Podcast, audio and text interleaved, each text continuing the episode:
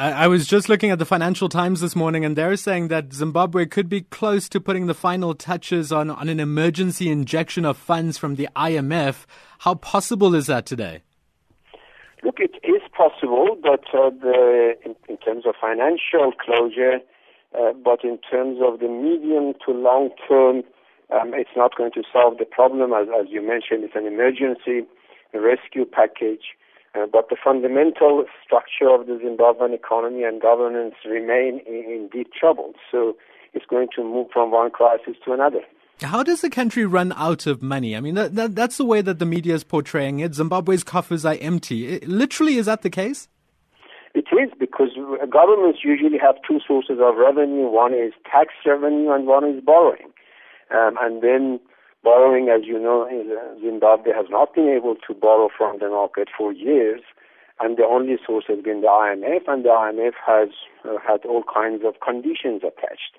And the donor agencies that typically would have come to the rescue, primarily from, from the West and more recently from China, they've also withheld. They, they've run away um, completely. So uh, if you can't borrow and if your tax revenue uh, is only limited to paying the president and the cabinet and the army generals, then there is no other money for the rest of the public service. The, the ruling party, uh, President Robert Mugabe, ZANU PF, uh, today has said that you know this is being orchestrated by Western embassies, and all of these protests are kind of artificially, you know, promoted by them. Uh, how much uh, of that allegation would could we be able to test today?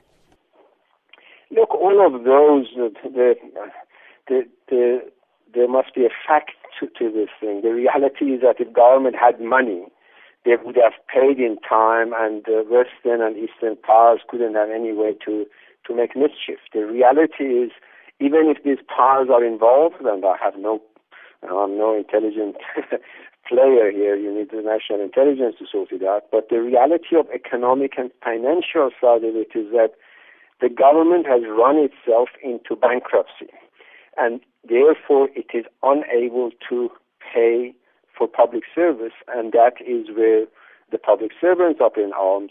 At the same time, some of the economic policies or trade policies that, that are introduced borders on insanity.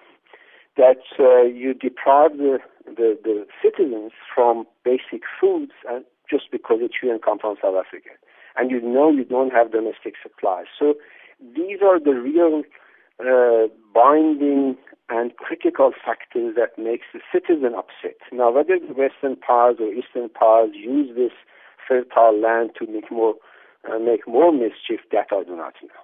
Mm, some are arguing about whether a bailout or foreign directed injection of money from the IMF or World Bank would actually worsen the situation that, that we see in Zimbabwe. Is there any merit to that argument?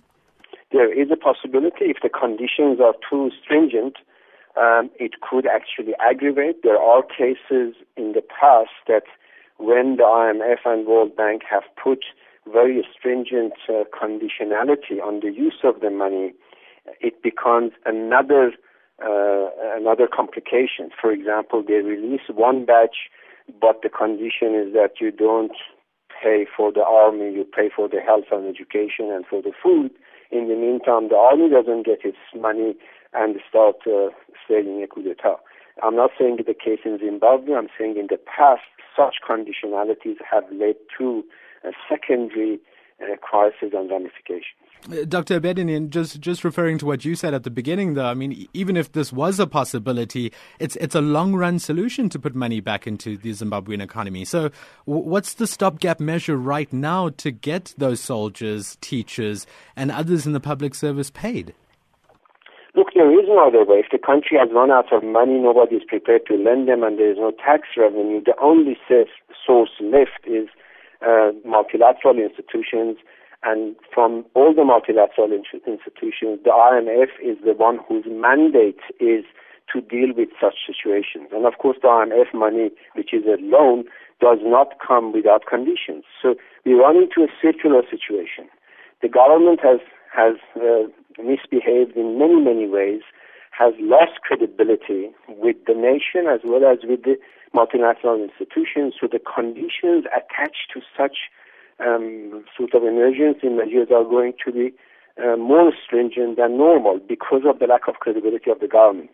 And of course, those conditions create more tension within the country. So I think we have a very, very serious situation in Zimbabwe that uh, it's it's not just a Zimbabwean issue; it's becoming increasingly an AU situation, African Union, as well as SADC problem, and more specifically South African problem. So we need to collectively bring these institutions to, to bear and do something. Mm, I mean, just quickly referring to that Financial Times article again, they suggest that Harare could be in arrears to the IMF to the tune of $111 million.